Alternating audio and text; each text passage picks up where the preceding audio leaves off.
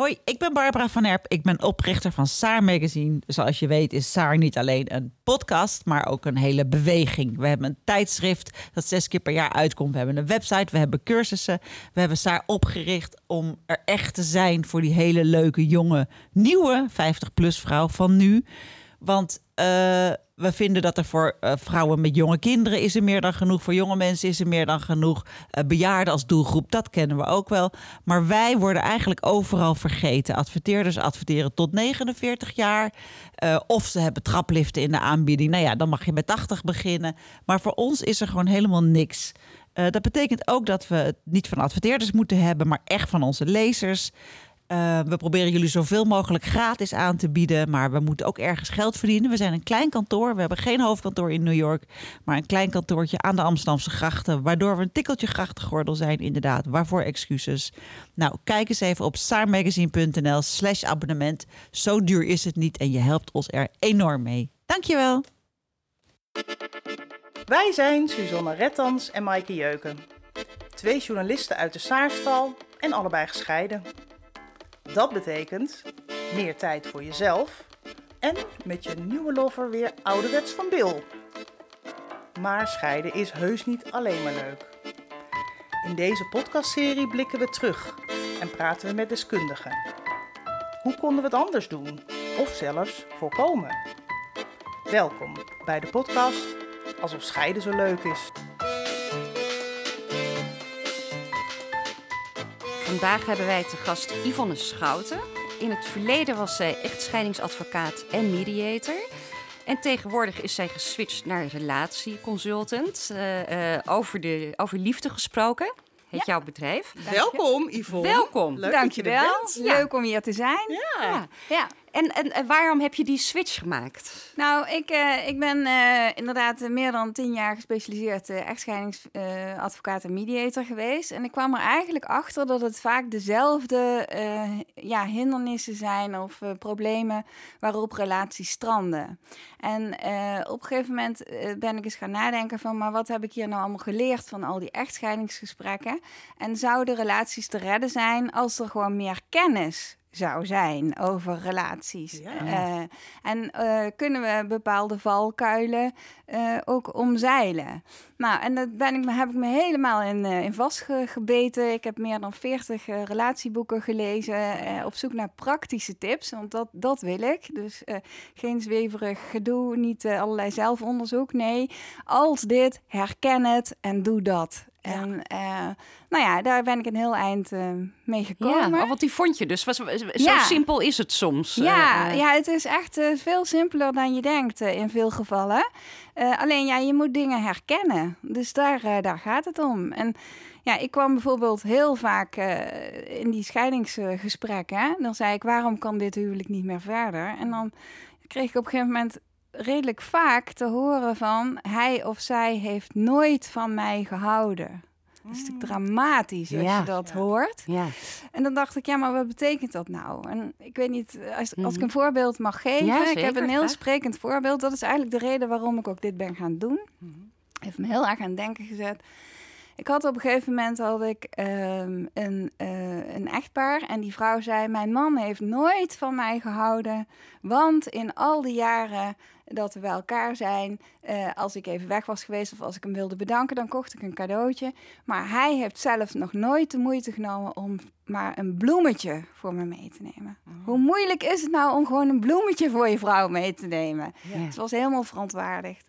En die man die zat ernaast en die keek er zo aan en die zei: Ja, maar dat ik geen bloemetje mee betekent toch niet dat ik nooit van jou heb gehouden. Ik heb toch elke zondag je auto volgetankt en gewassen. Ach ja.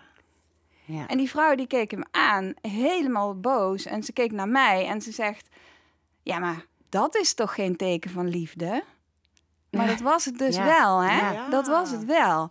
En ehm, nou, daar ben ik me dus in gaan verdiepen. En dat je dus eigenlijk een andere taal spreekt. Een andere liefdestaal. Ja. ja. En eh, ehm, Gary Chapman heeft daar een ongelooflijk goed boek over geschreven, De Vijf Talen van de Liefde. Mhm. En wat hij zegt is van wij uiten onze liefde op een bepaalde manier. Hè? Er zijn vijf manieren. De ene is niet beter dan de, dan de ander, maar we doen dat op een bepaalde manier. Maar we nemen aan dat onze uitingen van liefde voor de ander dezelfde waarde heeft en dat we dus goed lekker bezig zijn. Ja.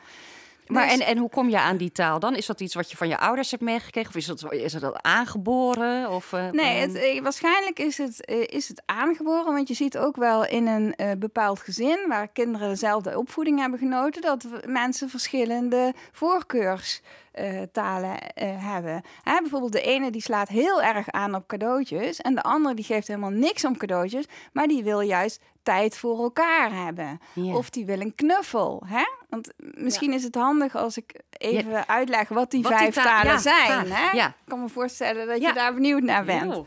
Ja, en nou nogmaals, het is, het is dus niet een ranking, niet dat de eerste belangrijker is dan de laatste. Nee. Hè?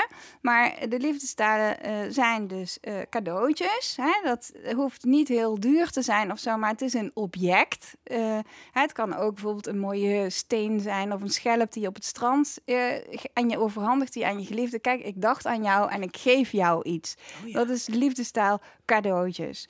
Dan heb je mensen die geven helemaal niks om cadeautjes, maar die geven heel veel om woorden. Dus ehm, die hoeven geen cadeautje, maar die vinden het heel fijn als je zegt: Goh, ik hou van je. Of wat fijn dat je dat hebt gedaan. Ehm, een briefje op de ijskast, een appje over je telefoon. Daar worden zij heel erg voelen ze zich heel geliefd als ze dat krijgen. Ja, ja, Ja. daar ben ik van, van die afdeling. Ja. Jullie zijn journalisten, dus waarschijnlijk zijn die woorden best belangrijk. Nou, woorden Ja. en kleine Ja. briefjes. Dan heb je eh, mensen die zeggen, eh, nou ja, woorden doen me allemaal niet zoveel, maar tijd voor elkaar. Ik, eh, ik wil gewoon even gezellig, als ik thuis kom, even een glaasje wijn, een haardvuur aan, even een gezellig leuk weekendje weg. Ja. Eh, goed gesprek, nou even echt oprechte aandacht, even quality time, zal ik Mhm. maar zeggen. Dan heb je eh, mensen, en dat was dus onze autowasser, het helpende handje. Ah ja. Ja. Ja, die ja, zeggen van ja, ik heb Ja. niks aan woorden. Dat jij van mij zegt, dat, dat, we- dat kun je wel zeggen, maar ik wil het zien. Ik wil, als ik eh, een klusje gedaan moet hebben, dan help me dan even Ja. daarmee. Hè? En vaak ook makkelijker als je niet kan praten om iets te doen. Hè? Om Vaak iets te doen. Ik, veel mannen Ja. die... Ja, het helpende handje. Maar ook veel vrouwen, hè? Ja? Veel, ja, ja, ja. Vrouwen doen, Die in de zorg eh, die helemaal zitten. in de zorgmodus zitten, die de boterhammen voor hun man eh, oh ja, smeren. dat is natuurlijk ook liefde. Ja. Help me eraan herinneren dat ik daar straks nog even op terugkom. Hier zie ik wat minder trouwens ook. hoor. Ik denk dat je daar heel blij eh, om moet worden. Ja, ja, Oh, ja. oké. ja. Maar goed, oké. dan komen we straks nog En we hebben er nog één, hè? Ja. Ja. Ja. En dan hebben we inderdaad eh, de laatste, eh, dat is eh, intimiteit, seksualiteit en ja, huidcontact. Dus Ja. dat zijn mensen die heel graag een knuffel willen of een high five. Of, nou ja, je hebt gewoon- inderdaad mensen die heel eh, lichamelijk, Precies. zelfs gewoon, eh, weet je, of met vrienden, die zitten altijd Ja. maar te plukken en te omhelzen. Ja, ja, dat is een uiting van, van waardering en van, van liefde. Eh, en ook ja, eh, gewoon eh, seks is ook. Hè? Dus als je zegt als eerste liefdestaal. Kijk, we hebben allemaal wel. eh, we, we herkennen allemaal wel dingen. Als je een cadeautje krijgt, dan realiseer je heus wel dat dat een uiting is van waardering. Ja. ja. Alleen voor de een is dat cadeautje op een schaal van 0 tot 10. eh, Daar scoor je mee 10 hè? Ja. op hoe iemand dat waardeert. Ja. Terwijl voor de ander scoor je ermee op een schaal van Ja. maar 2. Ja. Ja. Snap Ja. je? Ja, nou dat vind ik wel herkenbaar. Ik had inderdaad in mijn eerste huwelijk eh, eh, kreeg ik heel vaak cadeautjes, vaak sieraden. Ja. Ehm, eh, altijd of als hij op reis was geweest en, en tussendoor en, en kraamgoud. Ik heb veel kraamgoud. Ik dacht dat het baargoud heette. Maar dat is baargoud. nou ja, maar dat waren hele, ook helemaal niet mijn smaak eigenlijk. Hele opzichtige kettingen en dan ook nog heel duur. Oh. En vond ik dan achteraf dacht ik had wel gewoon moeten zeggen dat ik dat, ja, nou, nou is het zonde dat ik het nooit draag. Maar eh, hij, voor hem eh, was dat denk ik inderdaad Ja. dat hij me heel veel gaf de hele tijd. Ja. Terwijl voor mij zei dat helemaal niet zoveel. En bij mij zit het veel meer in het gesprek en dat hij geïnteresseerd is en dat je goed kunt praten samen. Ja. Eh, eh, ja, ja, ja. ja. dat Ja, dan- maar dit is dus precies wat jij nu zegt. En dat is heel jammer. Want mensen voelen zich... Als je niet in je eigen liefdestaal wordt aangesproken Ja. door de ander... heb je het gevoel dat je niet gewaardeerd wordt. Dat je Ja. niet geliefd wordt. Ja. Je gaat dingen zelf invullen. Hij zal mij wel niet aardig vinden. Terwijl, dit is eigenlijk Ja. heel simpel. Want iemand heeft gewoon een andere liefdestaal. En op het moment dat je dat weet... Ja. dan kun je daar dus rekening mee houden. En daarmee kan een relatie al gigantisch van opknappen. Ja, want dan kun je het zien als, als eh, oh, hij doet wel degelijk iets voor. Hij waardeert me wel degelijk. Ja, maar je kan ook, kijk, als jij naar een verjaardag gaat en eh, dit is gewoon een makkelijk voorbeeld, hè? En jij eh, wil een cadeautje voor iemand kopen, dan wil je dat dat aankomt, dat hij dat ook leuk vindt. Dus, eh, nou ja, en net zo is het dus bij de liefde. Als jij wil laten blijken dat je je partner waardeert, dan wil je dat doen op een manier dat hij zich ook gewaardeerd voelt. Ja, precies. Dus op het moment dat jij weet van nou de liefdestaal van mijn partner is eh, tijd voor elkaar Mhm. of eh, zijn woorden, die vindt het heel belangrijk. Ja, dan hoef je dus geen cadeautje te kopen, kun je er ook nog geld mee besparen. Ja. Maar eh, dan is Maar dat er moet je dus wel goed even samen bij elkaar ontfutselen, zeg maar, wat het, wat het hem is. Ja, of Ja. voelen, merken. Ja. En hoe doe je dat? Ja. Je kunt het eigenlijk herkennen aan de manier. Hè? Je weet dus nu deze vijf. Hè? Ik Ja. kan ze nog eventjes herhalen. Dus cadeautjes, woorden, tijd voor elkaar, helpend handje of intimiteit, seksuele intimiteit. Ja. Eh, eh, meestal is de liefdestaal van iemand de manier waarop hij zichzelf uit. Dus als iemand altijd cadeautjes aan jou geeft, dan is Mhm. waarschijnlijk de liefdestaal van diegene die die cadeautjes geeft ook cadeautjes geven. Oké, dan wil die ze ook graag ontvangen. Precies, ja, want dat is de manier waarin, je, waarin die ze Je uit. bent, bent eh, Ja. om te communiceren. Als Ja. iemand de hele Ah, tijd ja. tegen jou Ja. zegt: Ik hou van je, dan moet jij bij jou een lampje gaan branden. Ah, liefdestaal woorden. Ja, dan hoef je niet de vaatwasser te gaan uitdraaien. Nee. Nee. Nee. Nou, Dus het is dus niet zo erg dat je niet, niet dezelfde liefdestaal spreekt, Nee. als je het maar herkent en dus weet eh, wat je terug kunt doen. Ja, en ook eh, dat je dus aangeeft aan de ander, in jouw geval met deze sieraden. Mhm. Ehm, kijk, eh, wat willen mensen? Wat wil je in een relatie? Je wil, je wil dat je het gevoel hebt dat je je partner ook gelukkig kan maken. Hè? Je Mhm. wil zelf gelukkig zijn, maar je wil ook je partner gelukkig maken. Dat betekent dus dat je moet uitspreken wat je wil. Ja.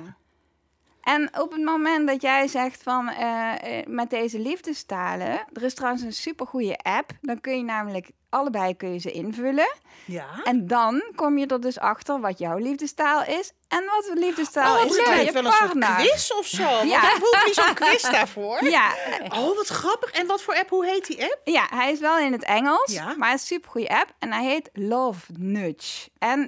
N-U-D-G-E. Love Oh, Nudge. Love Dus het Nudge. paars met wit hartje. Oké. Oh. Oh, goede Ja, tip. Ga hem doen, want je hebt Ja. meteen weer een leuk gesprek met je partner ook. Oh, wat een leuk. Oh, praktische tips. We love it. Ja, heel goed. Dit Ja. is wel een hele goede. Ja. Ja. Ja, Dus de talen. De talen, de liefdestaal is, eh, is belangrijk. ja. Ja. Ja. ken de liefdestaal van je partner Ja. en doe Ja. er over en weer wat mee. En Ja. heb je dan omgekeerd ook een, eh, wat het, ehm, eh, je hebt natuurlijk ook conflict com- Ja. met conflicten. Ik merk bijvoorbeeld nu, ik ben nu net weer getrouwd. We hebben, als we conflicten hebben, dan, dan heb ik het gevoel van we spreken niet dezelfde taal. Ja, Dus heb je daar dan ook verschillende stijlen ja. in? nou ja, diezelfde Gary Chapman, die heeft ook de vijf talen van verontschuldiging. Dus, eh, nou weet ik niet of je dat bedoelt, maar eh, dat gaat meer over het goed maken. Ja. Ehm, over ruzie maken kunnen we het ook hebben hoor. Mhm. Van eh, wat je kunt doen om, het, om die ruzie te voorkomen. Maar Ja. ik weet niet welke kant je op wil, dus zeg Jeetje, het maar. kunnen echt alle kanten op. Hè? Nou, ik, ben- ik ben wel benieuwd naar die verontschuldiging, want ik denk dat daar al een deel van het antwoord in zit. Eh, wat het, want het, het is eigenlijk hoe je er vervolgens mee omgaat. Ja, ja, precies. Kijk, op het moment dat, je, ehm, dat er iets eh, eh, niet helemaal lekker loopt, dan is het eh, van belang dat je het, dat je het uitspreekt. Maar de, de, de, het kan natuurlijk heel snel escaleren. Ja. Nou, eh, goed, daar kan ik ook nog wel wat over zeggen als je dat wil. Maar we gaan dus nu hebben over die manieren waarop je het goed maakt. Er is iets gebeurd, het is niet goed gegaan. Dan moet je op een gegeven moment wel verontschuldigen.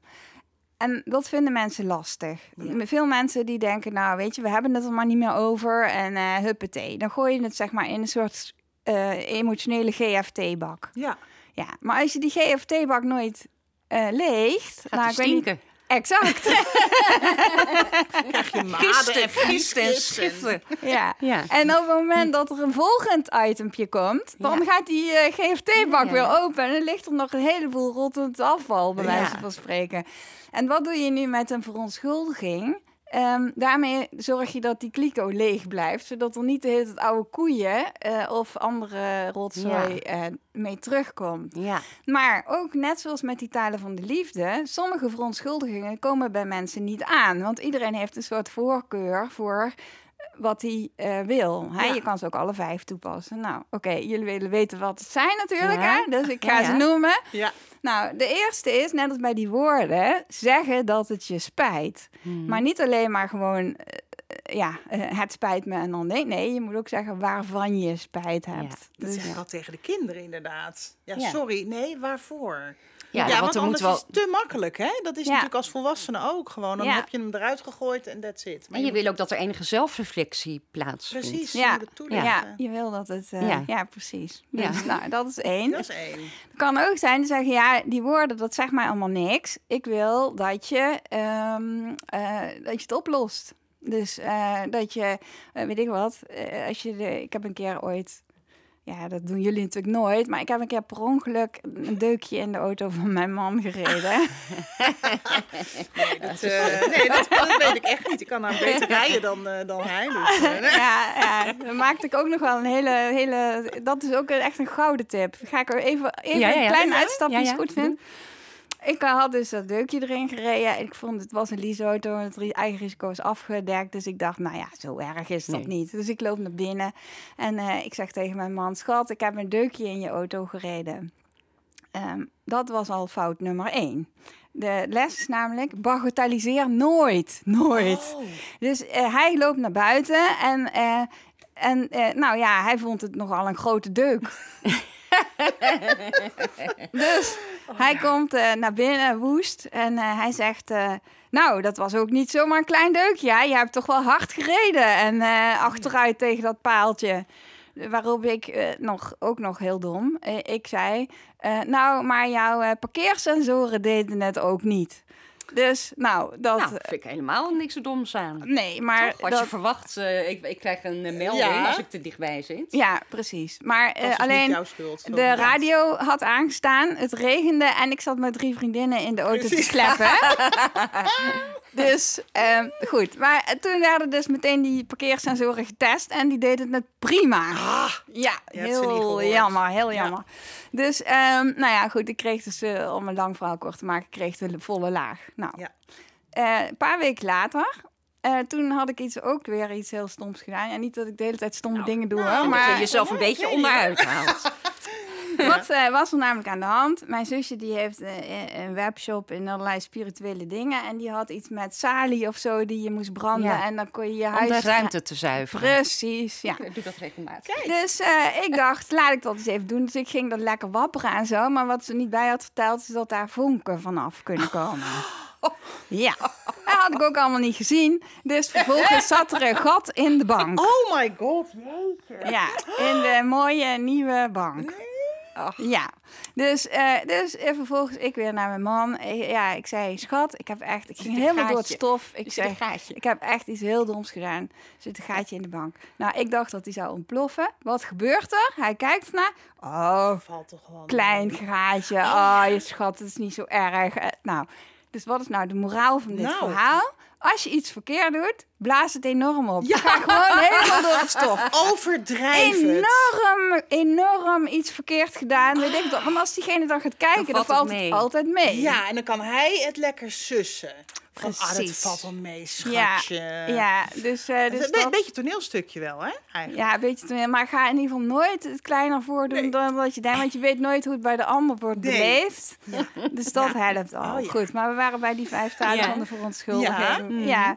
Ehm, dus goed maken in het kader van die auto dat ik dus de verzekeringspapieren invul en dat ik dat niet aan hem laat doen. Hè? Dus dat soort dingen.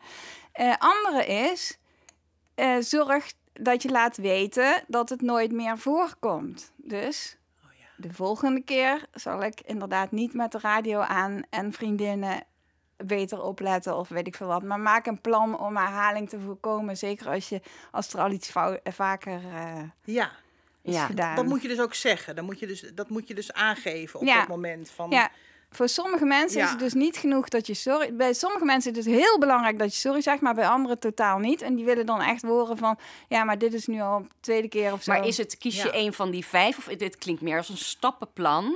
Ja. Wat je allemaal uit moet voeren. Nou, bij- als je het echt goed wil doen en zeker wil weten, zou ik het gewoon allemaal doen. Jeetje, Ja. wat een toestand. zeg. Ja. Hè? Ja, maar als, bij, als je het niet allemaal wil doen, is het dus wel belangrijk om te weten, maar wat is voor mijn partner Ja. de belangrijkste hij, taal eh, van goed? verontschuldiging? Ja. ja. ja, ja. en merk je dat dan ook weer door de manier waarop hij zich ja. verontschuldigt? Ja, op het moment dat je het op de goede manier doet, dan zie je dat de druk afneemt. Op het moment dat je het op de verkeerde manier doet, hè, dus als je eh, bijvoorbeeld bij dat sorry zeggen, als je er gelijk maar achteraan zet, hè, achter sorry moet je nooit maar zeggen. Mhm. Sorry moet je gewoon Ja. sorry en dan Mond houden. Precies. Ja, maar ehm, dus dan wordt het erger. Dus als je de verkeerde verontschuldigingstaal hebt, dan wordt het erger. Of het wordt niet opgeruimd. Snap Nee, je? Ja. Het blijft Er in de beginnen bij mij wel wat kwartjes te vallen, Ja? moet ik zeggen. Wat, ja. Welke doe jij altijd? Eh, nou, ik zat meer te denken aan wat hij... eh, eh, nou ik moet gewoon meer seksen er. Ja, nee, hij is heel lichamelijk en heel... eh, eh, oh ja. En eigenlijk, eh, ik zit dan altijd nog, ook als er dan iets zit ik nog te wachten op een heel nagesprek. Of, Oh, of wat er dan mis, wil helemaal analyseren. Terwijl voor hem is het vaak goed als die, hij is een tijdje in de weerstand. En als hij me dan weer vast gaat pakken, dan is het eigenlijk voor hem klaar. Ja, Ehm, maar dus dat is geen. als- Is dat ook een verontschuldigingsvorm? de verontschuldigingsvorm is goed maken. Dus Ja. eh, hoe maak je het goed? Ja. En dan kan je weer die vijf talen van de liefde Oh, oppakken. ja, En een- ik blijf ja. bozig, Oh, ja. zolang Ja. ik niet een goede uitleg heb gekregen. Of weinig zelfreflectie. Terwijl waarschijnlijk als ik me tegen hem aan zou vleien... Hij zegt ook vaak, je- eh, pas als je gaat verzachten, dan... eh, Ja, ja. Dus bij hem is het heel lichamelijk. Ja. Ja, precies. Ja. Ja. En je Ja. kwetsbaar opstelt. Dat helpt ook, hè? want we willen ons vaak groot houden. Net zoals ik met die auto. Dan wil ik niet toegeven dat het gewoon Nee. reet stom was dat ik daar die deuk in heb gereden. Nee. Dus dan zeg ik van ja, een klein iets of zo. Ja. Maar dan wil ik me groot houden. Terwijl als ik me kwetsbaar had opgesteld Ja. en had gezegd: Sorry, schat, ik heb dit ongelooflijk gedaan. Dan doe Ja. je een beroep op de ridder in die man, hè, die, die, die Superman. En dan komt het beschermende, komt, hè, net als met die bank. En dan heb je eigenlijk ja, wat je wil. Want je wil eigenlijk getroost worden. Maar we zijn zo. Eh, en daarmee kom ik denk ik op een ander eh, item. We zijn zo getraind dat we eh, zelfstandig en sterk en stoer en Mhm. we mogen niet meer zacht zijn. Mhm. Maar in een relatie moet je je kwetsbaar durven opstellen. Want daar gaat het juist om bij de liefde. We zijn niet twee individuen die sterk moeten zijn. Nee, we moeten een bruggetje naar elkaar maken. En daar zit, in dat bruggetje, daar zit de kwetsbaarheid. Maar er zit ook de kracht. En daar zit dus ook afhankelijkheid. Want dat Ja. zeg jij dus, Ja. afhankelijkheid. Doe daar nou niet zo spastisch over. Nee. Dat mag er gewoon zijn. Terwijl wij natuurlijk allemaal prediken, zeker bij Sarah ook van nou, niet afhankelijk zijn. Maar dat is misschien een andere manier van afhankelijkheid. Maar toch, ik krijg een beetje de, de een beetje nare eh, eh, smaak in mijn mond bij, bij afhankelijk zijn. En jij zegt dat hoeft helemaal niet. Nee, sterker nog, als je in je vrouwelijke kracht gaat staan ehm, en daarmee, eh, zeg maar, dat, dat voelt een beetje kwetsbaar, Mhm. maar daarmee heb je, ja, dit is ook een lelijk woord, maar daarmee heb je eigenlijk de macht over de man. Maar, en, maar bedoel jij dan de vrouwelijke kracht in- in hulpbehoevendheid? Want je had het net ook over de ridder. Eh, Ja. Nou, het is niet zozeer in hulpbehoevendheid, maar wel in die man op zijn podium houden. Mhm. Kijk, weet je, als jij gaat trouwen, ja, dan hebben we het sprookje. Hè? De mooie prinses trouwt met de prachtige eh, prins. En je, je hemelt iemand op, want je, dat, is, dat is jouw Superman. Dat gevoel geef je ook aan iemand als je verliefd bent. Maar ja, dan kom je in de relatie. En dan moet je het huishouden samen doen. En je moet de kinderen doen. En weet ik veel wat. Wat er dan heel vaak gebeurt, is dat je... En je moet ook nog gelijkwaardig zijn. En eh, weet ik veel wat we allemaal voor debiele dingen tegenwoordig hebben. Mannen en vrouwen moeten gelijk zijn. Nou, weet ik wat. Ja, Daar ben je het allemaal helemaal niet Nou. mee eens, zie ik. nee, ik vind het een beetje zonde. Ja. Ja, want ehm, ehm, kijk, mannen en vrouwen zijn verschillend. En eh, als we gelijk waren, als je een hetero relatie hebt, ja, de liefde zit juist in dat verschil. Dat verschil heb je nodig. En als je een, een, een mannelijke man en een vrouwelijke vrouw, ja, dat, dat kan iets prachtigs zijn. eh, door elkaar aan te vullen. En niet door helemaal 100% op elkaar te lijken. Nee. Nee. En zelfs neem ik aan, in, in, in gay-relaties heb je natuurlijk gewoon de verschillen. Ook, Ja. ook, ook al is het geslacht zeg maar hetzelfde. Ja, Eh, de verschillen is dus gewoon wat je in elkaar eh, eh, aantrekt. ja want Ja. die verschillen die geven de seksuele spanning. Ja, En die, Ja. die, houden, die houden het ook, eh, ook Ja, leuk. ja, maar bijna niemand is natuurlijk helemaal of helemaal vrouwelijk of helemaal mannelijk, toch? Je hebt toch ook ja, mannelijke kanten, zoals daadkracht of eh, durf, lef. Ja, en die moet je vooral ook houden. Hè? Ja. Dus alleen wat, we, wat er nu lijkt te gebeuren, is dat. ehm, kijk, heel veel vrouwen die werken, eh, die worden op hun werk. Mhm. eh, moeten ze zich ja, op een redelijk mannelijke manier Mhm. gedragen. Hè? Want anders word je als zwak Ja. gezien. Ja, word je targets niet serieus halen, genomen. word je niet Ja. serieus genomen. Ja. Alleen heel veel eh, vrouwen gaan dat ook meenemen naar huis. Maar een, een man die wil eh, een beetje het gevoel hebben dat hij toch, ja, zeg maar, eh, die ridder of, of de, su- de Superman is. Ja. En heel, maak daar ook dankbaar gebruik van altijd. ja? ja, dat is heel Ja. slim. Ja. Ja, dat is Laatst nee, zei maar- iemand of irriteert Ja. zich aan dat ik, dat ik de hele tijd dus- zegt van ja, dat kan je toch ook wel zelf. En dan, zeg- en dan zeg ik van ja, maar ik wil je dat jij je lekker mannelijk voelt. Ja, nee, maar ik denk als je het gaat verklappen, dan is het toch... Nee, maar je kan, nee, maar je kan wel zeggen van ik vind het heel sexy als jij eh, dat Oh, of ja. dat doet. Dat moet je zeggen, Suzanne. Oh, ja, Zeg, jij kan het veel beter. En, eh, ja, weet je wat ik een beetje altijd met dit soort dingen heb? En ik denk dat het zo werkt hoor, wat jij zegt. Ik merk zelf altijd een klein beetje weerstand dan. Dan denk ik, ja, vind ik, dat, ik heb gewoon, gewoon geen zin in een toneelstukje. De, ik- maar ik, misschien dat ik daarom ook niet zo goed ben in relaties. Ja, en het is ook, ook gemakzucht, eh, moet ik zeggen bij mezelf. Want als hij er niet is, dan doe ik van alles zelf. Ja, kan ik net zelf. zeggen, ik vind dat ik het ook allemaal Terwijl zelf, als hij wel kunnen. rond, in en rond het huis scharrelt, dan roep ik hem voor de kleinste dingen. Ieder Ja, maar eigenlijk is dat wel... er naartoe en dan- Ja, dan, eh, ja, ja, ja. Ja. maar dat Ja. is dus heel, ja, sorry, zeg maar, het is gewoon heel slim om dat te doen. Ja. En de reden waarom, dat is niet omdat jij een zwakke vrouw bent, maar Nee. omdat, hij, omdat je hem daarmee het gevoel geeft dat hij jou met iets kleins, met die kleine klusjes, gelukkig kan maken. En een man wil het gevoel hebben dat hij nodig is. Ja, maar een Hè? vrouw ook? En een vrouw ook. Ja, ja want- een vrouw ook. Precies. Wat zijn dan typische Ja, dingen wat zijn die, waar de wij, eh, verschillen in, in, in behoeften inderdaad? Dus de man wil... eh, of is het voor ons dat je, dat je eh, het gevoel eh, wil hebben dat je begeerd wordt? Ja, Is dat je het? wil- nou, een vrouw wil het gevoel hebben dat ze de enige is voor die man. Dat ze als, als prioriteit nummer één eh, eh, staat. Ja. En niet de kinderen, nee. Eh, ja, iedereen roept natuurlijk hè, voor... eh, Het is, het is correct, politiek correct Ja. te zeggen... nee, maar de kinderen... Nee, eh, als we heel eerlijk zijn... Ja? dan willen wij gewoon als vrouw op de eerste plaats bij die man staan. Oh ja. Toch? Of niet? Nou, ongetwijfeld. Maar ik zou, toch, ik zou het ook ergens onaantrekkelijk vinden als die zijn kinderen zomaar passeert in zo'n ranking. Ja, maar dat- het, is dit, Ja, maar nu, nu maak je het wel helemaal zwart. Kijk, het Oh. gaat niet om de, de kinderen passeren. Nou ja, maar ik, als ik op de eerste plek sta... Nou ja, goed, anyway. Ik snap wel wat je bedoelt. Eh, eh, hij moet absoluut oog hebben voor je. En, en je heel belangrijk vinden. En, en, en op een voetstuk vind ik ook helemaal niet vervelend, zo nu en dan. Eh, dus dat, dat gevoel moet hij dus wel eh, Ja, ja. duidelijk uiten ook. Ja, daar zijn wij gevoelig voor. Ja. Oké, ja. Ja. Ja. Ja, en bij hem dat hij nodig is. En hij moet nodig zijn. Hij moet nodig, Ja. het gevoel hebben dat hij nodig heeft. Ja. Ik, ik, ik heb een ook, mag ik nog een voorbeeld geven? Ja?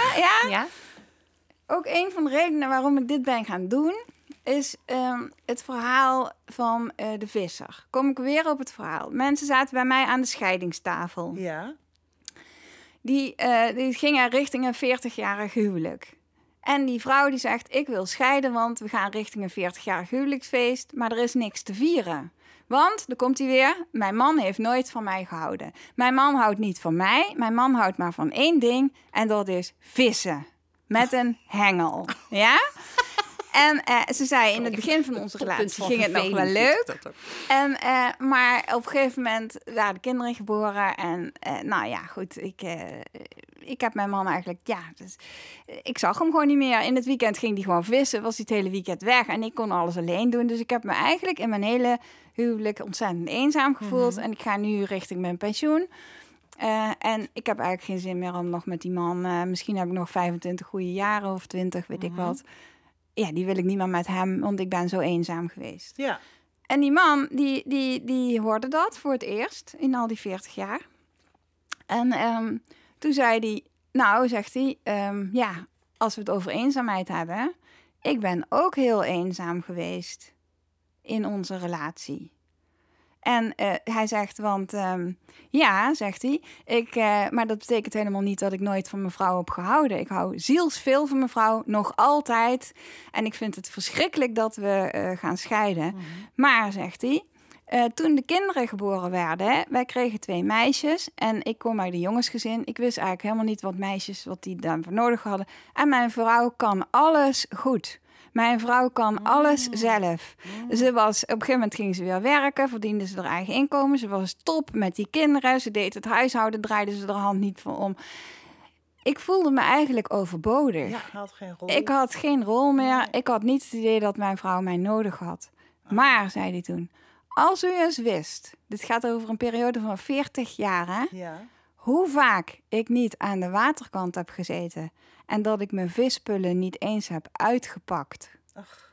En dat ik dacht, zei ze nou maar eens een keer, Ja. schat, blijf nou eens thuis, dat vind ik gezellig, of ik heb je nodig. Ah, Ja. Is het echt gebeurd? Dit is waar gebeurd. Dit is waar gebeurd. Nou, daar krijg je traantjes Nou, van, echt? hè? Wat, Ja. Ja. Dit was ontzettend schrijnend. Dit zitten twee mensen aan de echtscheidingstafel, zeg maar, aan jou te vertellen. Ja. En kun je je nu voorstellen dat dit voor mij een reden is geweest om te dachten.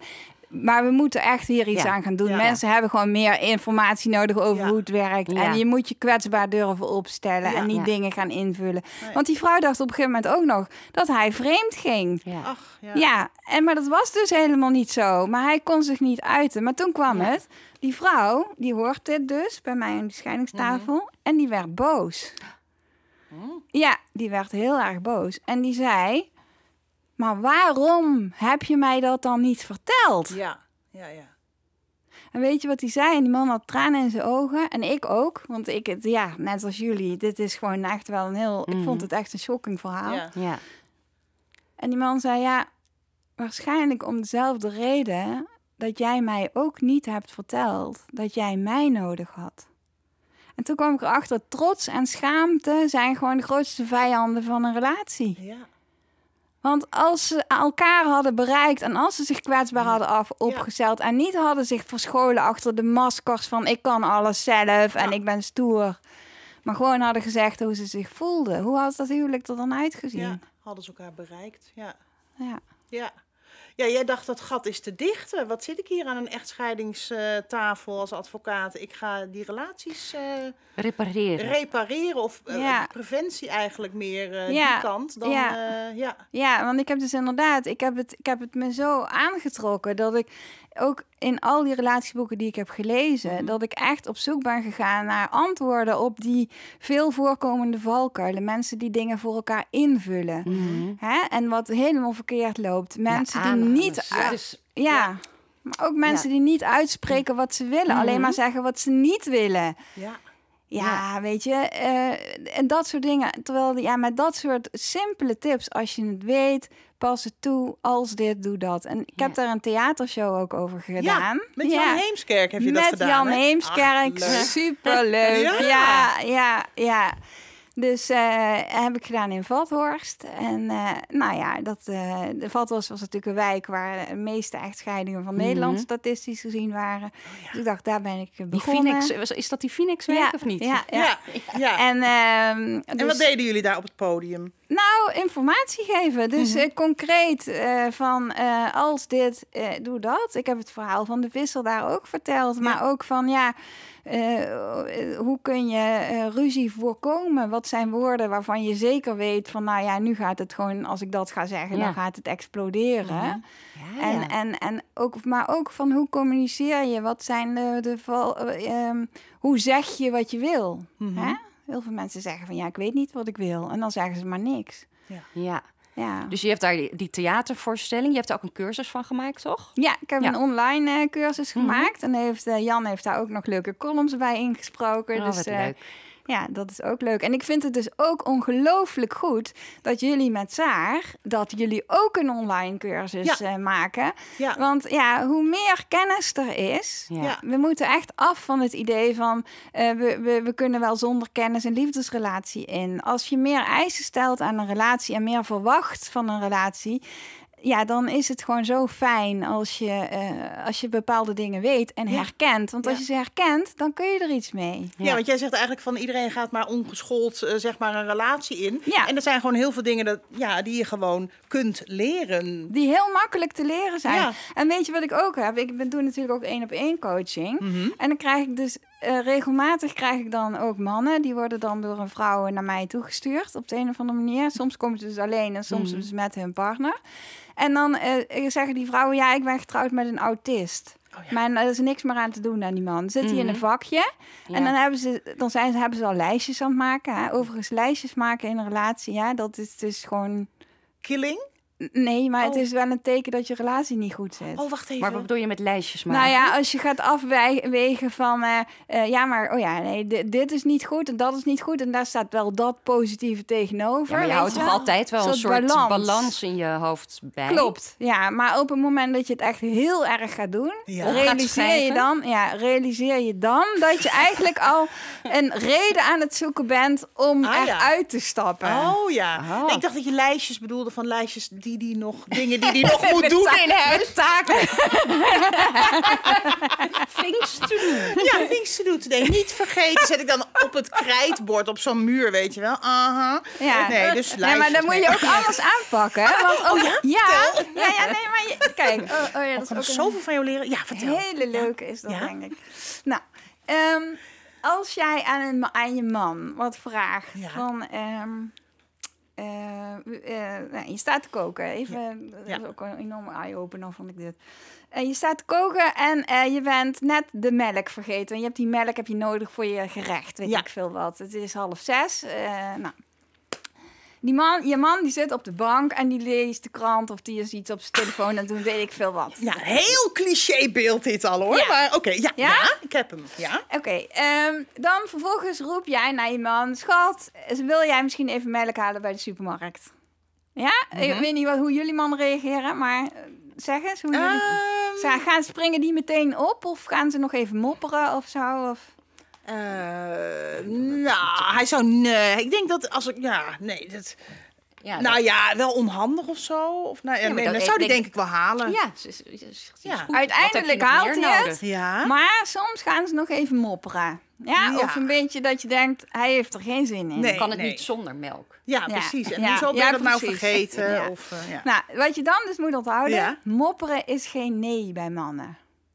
Oh. Mopperen is niet hetzelfde als nee. Mopperen is alleen maar een teken dat ze van de ene activiteit een overgang moeten maken Oh. naar een andere activiteit.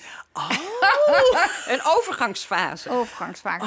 Dus wat jij moet doen, want Ja. bij mij is het dus zo, als dit gebeurt, mijn man begint te mopperen, dan zeg ik, ik doe het zelf wel. Oh ja. Ja? Dat moet je dus niet doen. Nee. Niet doen. Gewoon Want hij gaat namelijk met die ja komen. kaken op elkaar Oh. houden. Ja, hij weet wat jij hebt gevraagd. Ja? Ja. En eh, nou, goed. Vervolgens, mannen zijn heel doelgericht. Ja. Dus op een gegeven moment, hij trekt zijn jas aan, gaat naar die supermarkt. Maar naar de supermarkt gaan is het pak melk scoren is ook een doel. Hè? Man- Ja. Mannen kunnen kleine doelen, kunnen ze, is ook een doel. Ja. Dus op het moment dat melk heeft gescoord, zal die het humeur al een beetje beter gaan. Ja. En vervolgens komt hij terug met die melk. Ja. En nu komt het, Ik voel hem al. zeg het maar. Hij wil applaus.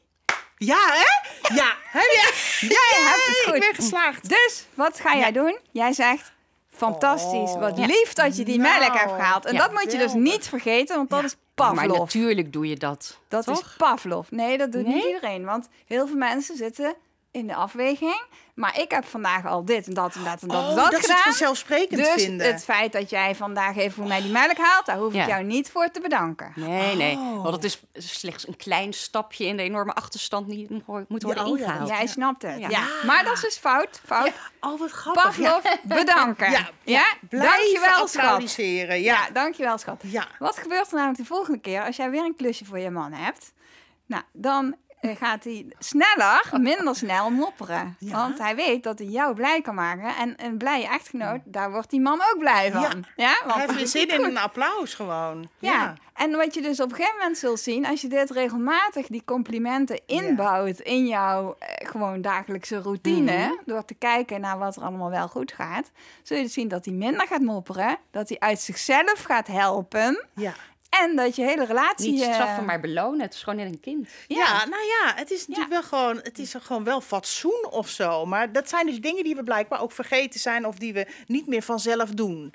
Dat Nee, moet even die- opgefrist worden. En die, omdat het zulke kleine dingen zijn, want dat zeg ik dus ook bij mensen die in een slechte relatie zitten, die komen dan, ja, dit is niet goed en dat is niet goed. En, dat is, en dan zeg ik altijd, maar er zijn altijd, nou ja, niet altijd. Kijk, als je mishandeld wordt of zo, of er erg grote problemen, drugsgebruik of weet ik veel, dat is een ander verhaal, hè? ja. Maar in een gewone relatie waarin een beetje de sleur erin is, is geslopen, zal ik Mhm. maar even zeggen, zijn er, als je erop gaat letten, altijd meer dingen die er goed gaan dan di- dingen die er fout gaan. Ja. Ja. Alleen die moet je wel benoemen, want we zijn heel erg geneigd om juist de slechte dingen te benoemen. Ja.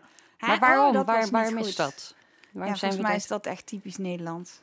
En het ook typisch Nederlandse vrouwen, moet ik zeggen. Oh ja? Ja? Zijn er klagers? Ja, Ja. sorry. Ja. Oh, wat onaantrekkelijk. Ja, klagen en zeuren is niet hetzelfde als hulp vragen. Dus als je, je kunt wel gaan zeuren van, oh, ik ben zo moe en dan moet ik ook nog die melk halen, om Ja. even terug te komen Ja. op de dingen. Ja, daar, daar word je niet aantrekkelijk van. En je man gaat ook niet in de hulpstand, want het is geen concrete vraag. Oh ja. Oh. Dus als jij zegt, Mhm. schat, ik ben hier iets heel lekkers aan het maken, maar ik mis nog even de melk. Je zou me een plezier doen als je die melk even zou eh, Ik kunnen hoop woorden hoor. Ja, nee, maar daar komt het op neer. komt erop neer. Ja, je mag het op je eigen manier doen, maar Ja. gewoon op een aardige manier Ja. iets vragen. En niet Ja. eisen, want dat is ook Maar, moet ja, hij ja. niet zeg maar de soort van de redder zijn? Dat je inderdaad van achter de dingen staat en in de pan staat te horen van... Oh, oh nou ben ik de melk vergeten. Ja, nee, maar En dat hij dan zegt, schat, eh, zal ik even de Ja, melk halen? Eh, dat hoor je toch ook altijd? Dat dan Ik gewoon stap een... nu op mijn stalen Eh, ros. precies, en ik ga jou jou. redden. Ik Ja. haal de melk. Nou ja, mannen ga, voelen... Kijk, het moet natuurlijk niet te dik erop liggen, want dan denken ze, die vrouw zit zich aan te stellen. Het moet wel een beetje geloofwaardig zijn, nee, maar dus je goed, moet het ook menen. Ja. Maar het is wel zo, ja. Als jij, kijk, ehm, eh, hoe een man een vrouw waardeert, Mhm. hè, dat ligt eraan. Dat is niet hoeveel een vrouw voor een man doet.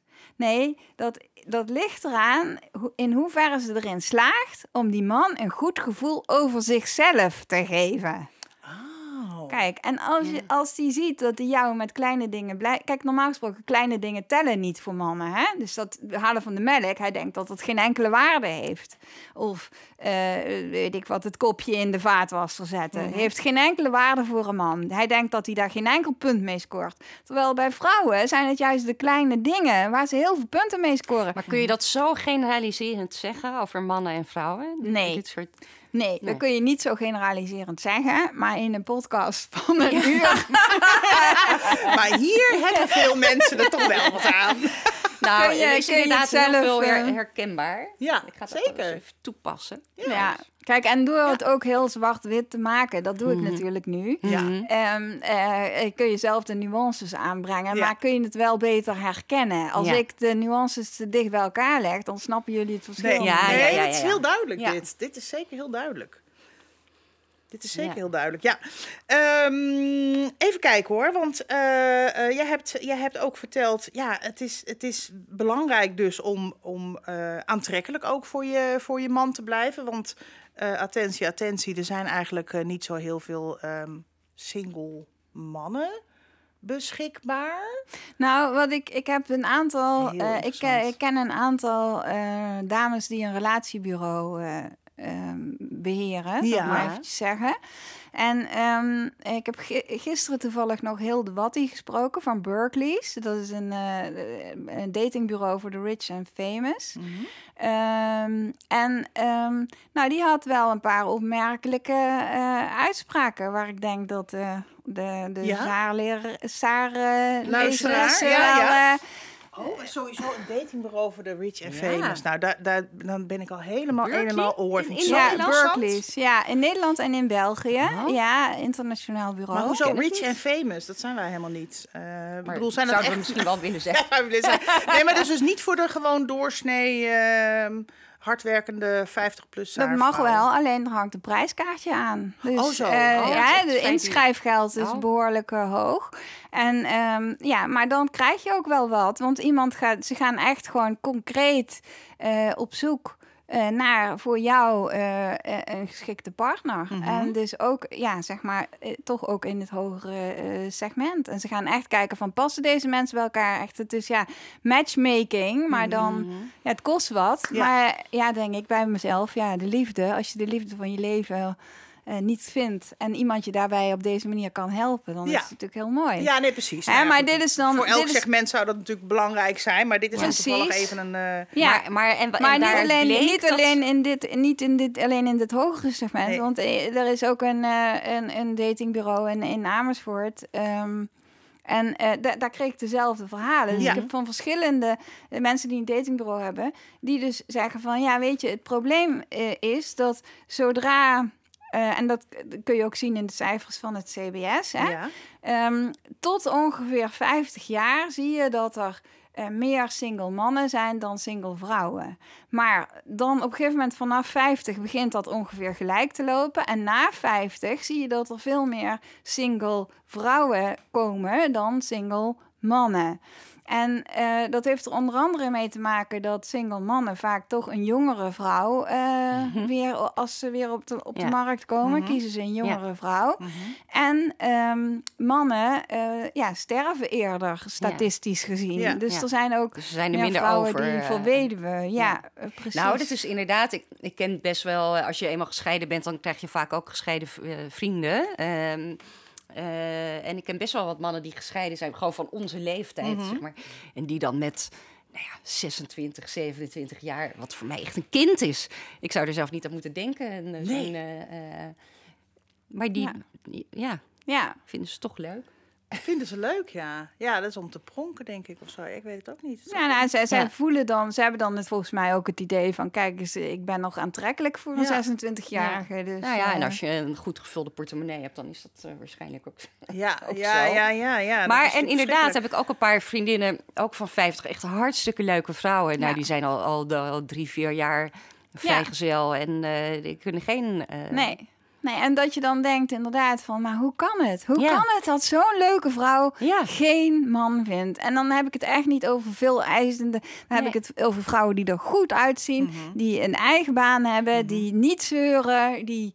Ja, en toch lukt het niet. En dan Nee. denk ik, ja, hoe dan? Mhm. Maar dus, Ja, ik denk dus, dan... maar dus eigenlijk zeg je van, eh, als het nou gaat over scheiden of blijven, Mhm. pas op, eh, want het is echt niet zo rooskleurig om eh, de markt weer te betreden. Nee, kijk, en een, een scheiding heeft ook invloed op alles. Hè? Kijk, het feit dat een scheiding vaak voorkomt. Ja, jullie zeggen, hè, jullie zijn zelf gescheiden. Mhm. Ik ben kind van gescheiden ouders. Ja, ik bedoel, er komt echt wel heel wat bij kijken. Het feit dat het veel voorkomt, betekent niet dat het niet erg is. Nee. Nee, het is af, eh, afschuwelijk. Zeker zou het niemand aanraden. Nee. Nee, Nee. Nee. nee.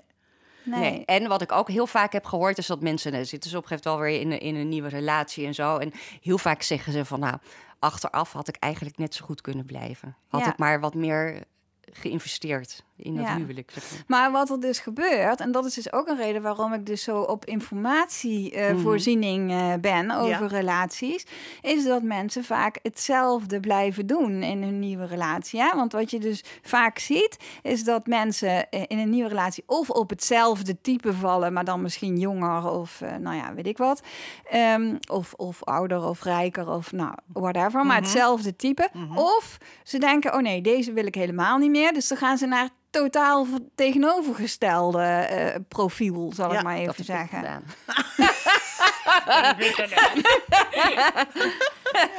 ja. Ja, dus, ehm, maar dat hoeft dus ook niet altijd eh, eh, eh, te matchen. Terwijl ja, als je eh, nogmaals, wat ik zeg, informatie hebt over de liefdestalen, Ja. over, ja, over de manier waarop je kan communiceren, over dingen die je kan herkennen, ja, dan, dan eh, kun je eigenlijk al met een heleboel dingen kun je gewoon al uit de voeten. Ja. Ja. Het is dus, eh, nou ja, het, zal, het zal niet allemaal oplosbaar zijn, maar heel veel dingen zitten, zitten dus in communicatie, in Mhm. toch eh, bij elkaar blijven ontdekken wat je bedoelt en eh, eh, uitspreken eh, wat je zelf nodig hebt, eh, als ik jouw voorbeelden hoor. Klopt, ja. En ook dus niet denken dat altijd alles hetzelfde blijft. Want dat is ook zo, hè? Nee, Een relatie ontwikkelt zich. ja, Hè? Ik bedoel, eh, eh, nou ja, jullie vrouwen zijn 50 of, of wat ouder. Mhm. Ehm, ja, dan heb je vaak al dat de kinderen een beetje het huis uit zijn Mhm. gegaan. Of al Ja. helemaal het huis uit. En dan breekt er dus een nieuwe fase aan in je relatie. En dan, Ja. ja, de vraag is van, wat, wat ga je dan doen? Maar mensen denken van, nou ja, ik ken hem of haar eh, al zo goed. Dit blijft altijd zo. Maar Ja. dat is helemaal niet zo. Want Nee. als er omstandigheden veranderen, ehm, ook soms de waan van de dag. Als ik jou ochtends vraag van en je hebt een super drukke dag eh, voor de boeg van of je nog even een klusje kunt Mhm. doen, zul je waarschijnlijk zeggen nee. En als het aan het eind van de dag en je, hebt, je bent Oh, dat wisselt bij ontspannen. mij wel vijf keer per dag. Ja. ja, maar Ja. dus bedenk Ja. niet van mijn partner blijft altijd hetzelfde. Nee. En wat nee. ik laatst ook las in een boek, en dat vond ik zo mooi ook. Die zei van ja, iemand is bij iemand op een bepaalde manier. Hè? Dus wat we, we, we kunnen wel zeggen, ja, hij is zo. Nee, hij is zo bij haar. Of Ja, hij is Ja. zo bij hem. Maar Ja, op het ja. moment dat je, Je deze persoon... natuurlijk verschillende dingen in elkaar. Ja. ja. Ja. Zeg, heb jij een, een, een eh, tip? Een tip van een boek, een podcast, een film, eh, iets waarvan je zegt, nou, dat, is, dat kan ik echt iedereen aanraden die nu eh, in deze materie aan het duiken is. Nou ja, eh, ik ben echt groot fan ook van eh, Anne de Jong. Eh, hè, Ah, zij leuk. heeft het boek De Geluksroute, geloof ik, heeft zij geschreven. Mhm.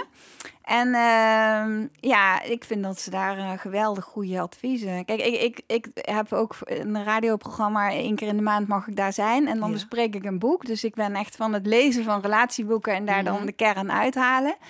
En eh, ja, ik vind het boek van Anne heel praktisch, toepasbaar. Ehm, ook waarin je dingen goed kan herkennen. Ook dat, je, dat ze laat zien van wat voor maskers zetten ma- mensen op. Hè? Ja. Dus Mhm. wat zij ook zegt van ja, om een liefdesrelatie boeiend te houden, moet je je kwetsbaar durven op te stellen.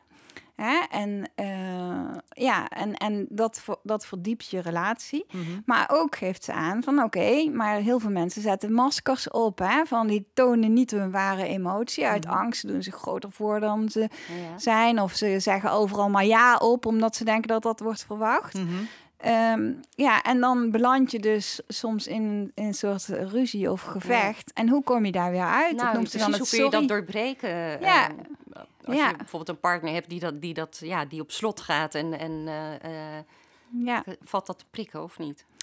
Ja, nee, de- de- daar heeft ze dus hele concrete. Ja. Ze heeft zelfs een routekaart voor Oh, in, ja? het, eh, ja, in, Oh, het, in het boek. Ja, en Anne is dus degene die van de Saar... eh, Zeker, die heeft er inderdaad samen met, eh, met Saar eh, de, de, de nieuwe online eh, cursus vormgegeven. Dus eh, daar staan ja, al die tips dan in. al die tips staan erin. En dat is inderdaad eh, de cursus die, eh, die, eh, die, wordt gevolgd kan worden. Ja, wat Ja, leuk dat ja. jij eh, goede, goede ervaringen hebt met haar boeken ook. Ja, zeker. En Ja. ik, ik, nogmaals, ik, ik, ik juich, hè, ik heb zelf ook een online cursus, maar ik ju- juich het echt toe dat jullie dit ook doen. Ook met haar. Want ja, nogmaals, ik heb haar boek gelezen en ik vind het gewoon een hartstikke goed boek. En ik Ja. lees er dus heel veel. Ja. Eh, dit, zij is ook gewoon praktisch. En, ehm, Precies. Ja. ja, en het is echt heel nodig dat er voorlichting komt. En dat niet meer mensen alleen maar op hun gevoel gaan afgaan. Kijk, als je gaat, wil tennissen leren, ja, Ja. dan kun je ook een beetje op je gevoel afgaan. Iedereen Mhm. kan wel een keer een bal terugslaan. Maar Ja. als je er goed in wil worden, dan heb je les nodig. Dan heb je les nodig. Ja. Ja. wat is het eigenlijk logisch, hè? Ja. We doen dus maar wat. We modderen maar wat aan eigenlijk. Zonder al te veel kennis of theorie of eh et cetera. Ja. Dus daar is een hoop leedmeel mee te voorkomen. Ja. struikelend te finishen. ja, precies. Als we de finish überhaupt Ja. wel halen. Ja, Ja, maar als je kijkt waar een relatie allemaal invloed op heeft. Mhm. hè, het is, als je kijkt ook als je sterft, Mhm. dan gaat het over de kwaliteit van je relaties. Dan gaat het niet meer Ja. over wat je allemaal hebt verzameld en weet ik veel wat. Nee. Ja. En ja, en wat is er mooier dan als je een mooie liefdesrelatie hebt? En ik denk echt dat die gewoon voor heel veel mensen is weggelegd als ze de kennis hebben. Ja. Dus, eh, Ja. ja. Ja. En ik, eh, ik heb dus ook bij, op mijn website over liefde gesproken. Hè.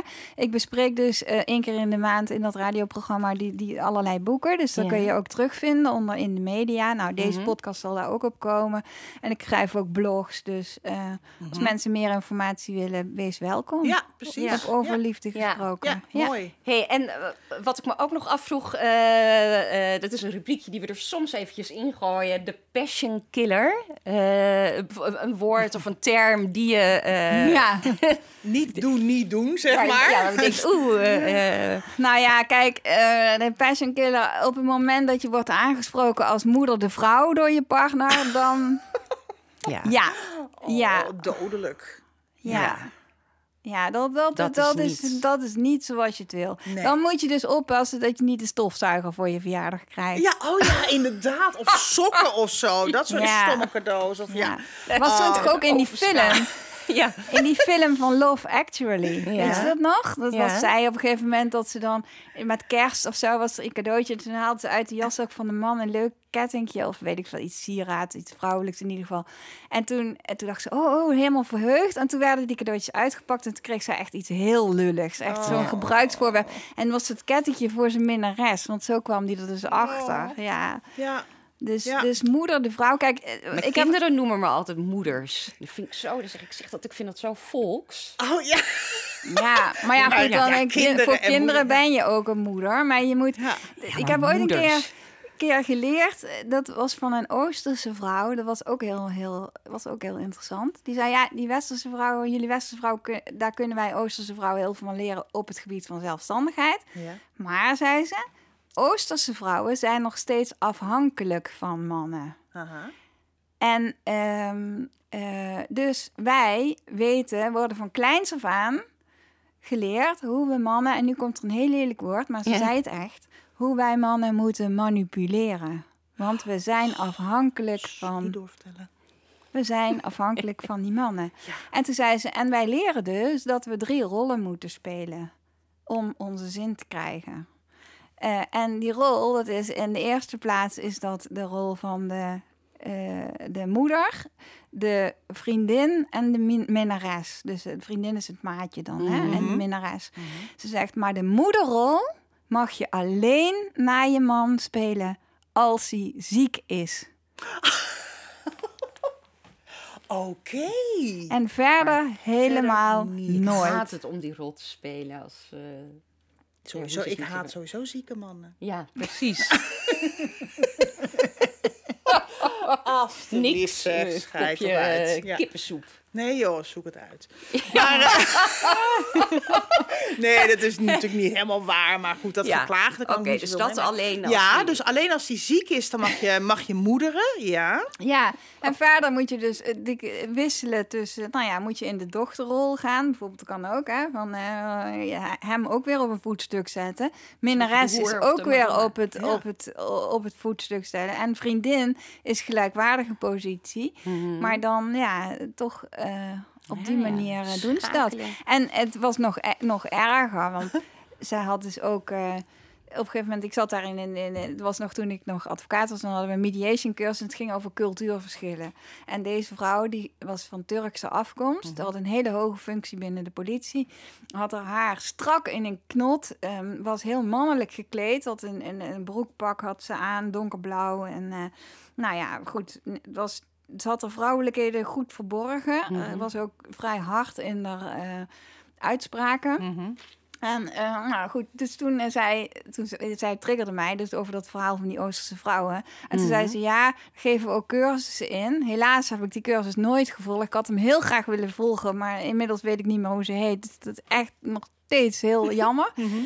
En, en toen zei ze, ja, want we hebben ook blikken. Wij kunnen dus op een bepaalde manier kijken en dan, nou, dan smelten die mannen gewoon. Dus, nou. En dan zat, dus een, er zat een man in de, in, er zaten een aantal mannen in die zaal en ik was er ook. Ik zei, nou, ik wil die blik van jou wel eens even zien. Ja. Dus ze komt tegenover mij zitten en ze, ze ging mij inderdaad heel zwoel aankijken. En ik dacht, nou ja, sorry hoor. Ik zeg maar, dit ligt er zo dik bovenop, Ja. daar trapt er geen man in. Nee. Dus ik zei, nee, maar jij bent een vrouw, dus bij jou lukt het niet. Maar bij een man lukt het wel. Zit er een man in de zaal die zegt, nou, ik ben echt super kritisch, kom maar op met die blik. Nou, dus zij gaat naast hem zitten. Met één eh ferme haal trekt ze een van de haarspeld uit haar haar. De haar valt zo woep naar beneden. Ja, Nee. ja, serieus. En ze kijkt op diezelfde overdreven manier naar mijn gevoel naar die man. Het was drie seconden stil. Die man werd helemaal stil en die zegt anything. Oh, Anything. die smolt ter plekke. Smolt ter plekke. hebben. Oh my god. Ja, Ja. dat is echt wel manipulatief Ja, inderdaad. ja, maar goed, als je dus je vrouwelijke kracht inzet, Inzet, ja. dan, dan kom je dus in, en je houdt daarmee en je, je man tevreden. Eh, en, eh, ja, en je bent zelf, word je ook meer gewaardeerd en Ja. gelukkiger. Dus. Ja, ja, precies. Ook vooral dat Ik, laatste. alleen maar, Ja. ik zie alleen maar voordelen. Alleen maar voordelen, hè? Ja. Jeetje, maar het, is- het, is, het is super concreet allemaal. En Ja. het is een soort van ja, logische theorie eigenlijk, wat jij, eh, wat jij vertelt. Ja, maar dat is, dus, dat is dus waar ik op zoek ben. Ik ben niet Ja. van het zweverige. Nee. Nee. Dus als Nee. je concrete tips wil, dan moet je bij mij komen. Ja. nou ja, eh, dankjewel. Ja. Eh, eh, nee, en je site heet dus Over Liefde gesproken. Als je daar googelt, Ja, dan kom je bij jou. En Ja. daar vind je al die tips. ja. Nou, wat leuk. Nou ja, en ik wil je ontzettend bedanken. ja, heel graag gedaan. Dank Ja. jullie wel dat ik hier mocht zijn. Leuk, oké. Ja. Goed zo.